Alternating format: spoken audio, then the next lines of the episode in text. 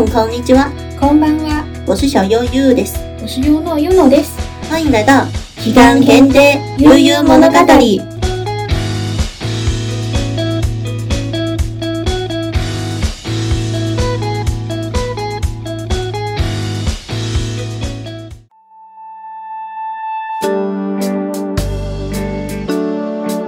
第1話の時に私たちは衣類婚姻団のことを少し話しましたね。So，异类婚姻谈是人跟其他非人的种族结婚这样的故事类型，在古早传说里十分常见。在一話の時は鶴と神。今回は蛇、いわゆる妖怪ですね。不知道大家有没有玩过阴阳师？这次要讲的蛇妖青姬也有出现在里面。今回紹介したい物語は、どっちでも有名で、いろんなバージョンがあります。ここでシンプルに紹介します。就先从青姬的故事开始说起吧。きかんけんで物語 s t a r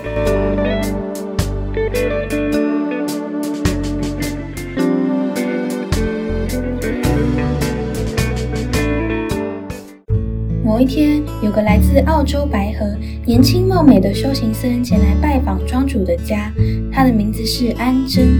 他为了参拜熊野大神而来到济州，想要在这段时间寄宿在庄主家中，庄主也答应了。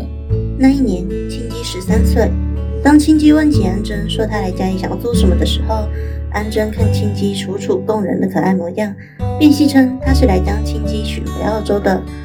原本只是个戏言。但年幼的青姬毫不怀疑地相信他，又因为对方也是一名美男子，因此对安贞一见钟情。当晚睡梦中的安贞被少女的芳香和宽衣解带的声音给弄醒，睁眼一看，看见青姬坐在枕边，说要来侍寝。安贞对此非常困扰，一开始先以担心青姬晚上感冒为理由劝她回房间，但是劝不动青姬。安贞又说自己是侍奉佛教之身，不能娶妻。青姬也只是无言的摇头。安贞对此非常困扰，但又不忍直接拒绝一个鼓起勇气夜袭自己的可爱女孩，因此对她说：“等参拜完之后，我会再来到这里。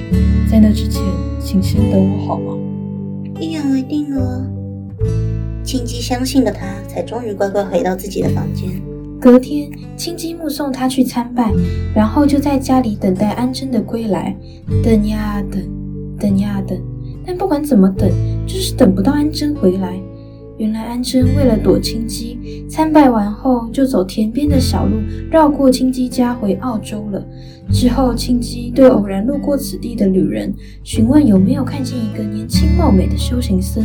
由于安贞的美貌很让人印象深刻。女人记得一清二楚，就告诉青姬说对方已经走小路先回去了。青姬发现对方说谎不守约定时，愤怒的飞奔追过去，披头散发，衣冠凌乱。看到这一幕的路人都说那不像是这个世间的东西，更像是来自地狱的鬼女。追着追着，青姬终于看到前方的安贞，于是呼唤她的名字。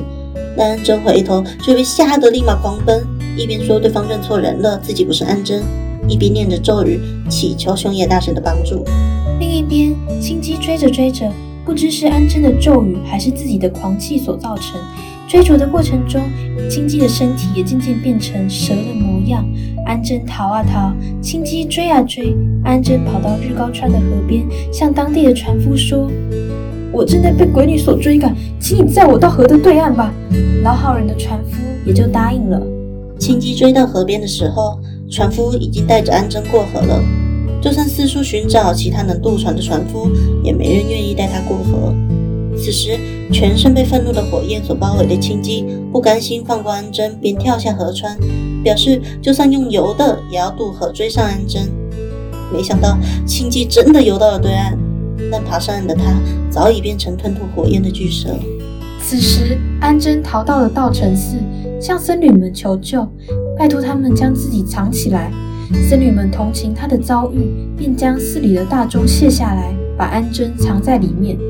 终于，化为蛇的青鸡追到道成寺，在寺内寻找安贞，四处游窜喷火，僧侣们一慌而散。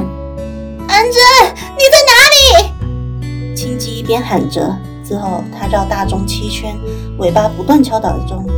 盘踞在上头，四处喷火，而安贞也就这样被活活闷烧，死在大钟里了。当青姬知道安贞的没落之后，她流下血泪，最后以蛇的样貌跳河自杀了。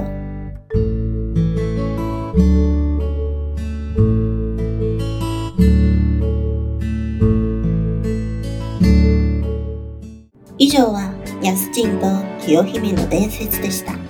物語の最後は2人とも死にました実に悲しい結末ですね1人が逃げてもう1人が後ろに追いかけてどの時代の話でもよくあるシーンですね現実の恋みたいに一緒にいられないのは仕方ないけどその理由はどうしても両方とも傷つけてしまいますでもこういう悲しい結末こそ物語は人々に覚えられていますね安贞与青姬的故事还详细记载了地方。故事是发生在冀州，也就是日本现在的和歌山县。安贞则是来自澳洲白河，也就是现在福岛县白河市。他千里迢迢从东北走到晋姬地方，要来参拜和歌山南部的熊野大神。至于青姬为什么会变成蛇，有一说是青姬的母亲其实是白蛇，但救助了她的男人，也就是青姬的父亲结婚。最清基其实是个混血。白蛇和中间人结婚，这点和我们接下来要说的中国古代四大民间传说《白蛇传》一样呢。それじゃあ次は白蛇伝の話をしましょう。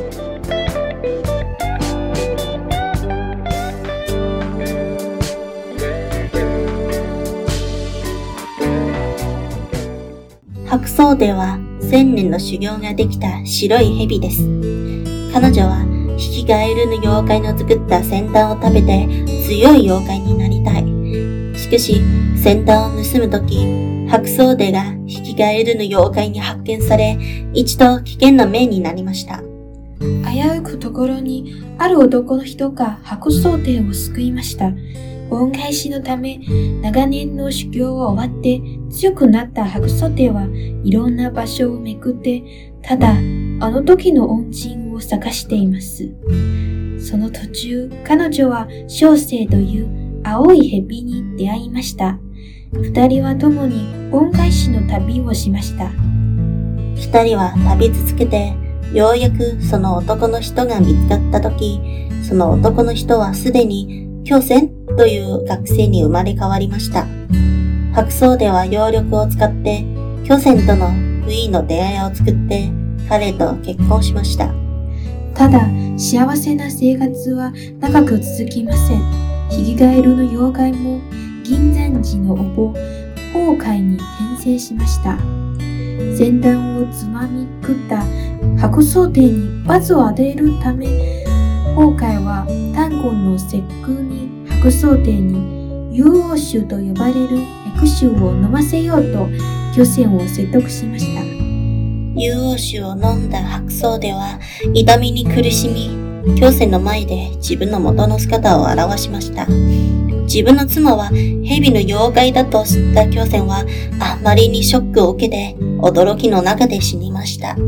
死んだ旦那を見て白草帝は天外に千人の草を盗んで自分の領力と合わせて巨船を復活させました。だが、今回もただものではないです。今回、崩壊は巨船を騙して彼を金山寺に軟禁しました。もう一度巨船を救うため、白装で土小生は余力を使って崩壊と戦いました。やっと巨船を救ったが、金山寺と周りの生き物もその戦いで起こされた大密に飲まれました。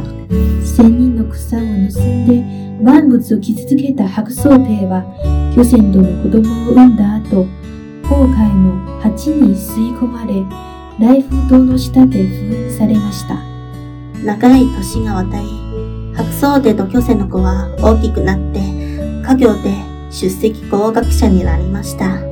彼は唐で母親を祀って、白草帝を封印から救いました。物語の最後は、白装では巨船子小生との大で幕を閉じました。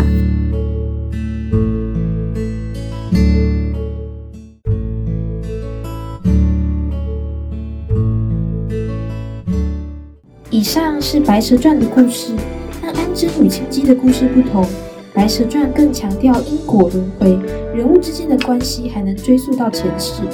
故事里镇压白素贞的雷峰塔就位在杭州西湖的湖畔。虽然《白蛇传》有很多版本，但不管哪个版本，之后的结局都是儿子考上状元，然后到塔前祭祀母亲。考上状元是不是必要条件呢？有一种说法是把有簪花的官帽挂在铁树上，铁树开花才破除了法海下的结界。又有版本是说，白素贞和许仙结婚之后，一起经营药店，帮助到很多人。但也因此引起僧人法海的注意，才发现白素贞并不是人类呢。虽然是妖幻化成人，但未必是坏人呢。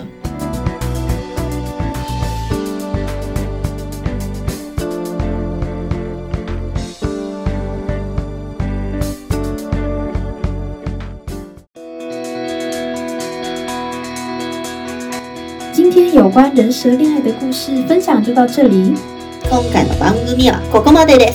喜欢的话，欢迎追踪订阅。この番組が好きなら動画フォローお願いします。下个月同一时间更新，期待大家与我们一同拥有物语的世界。次回またお会いしましょう。またね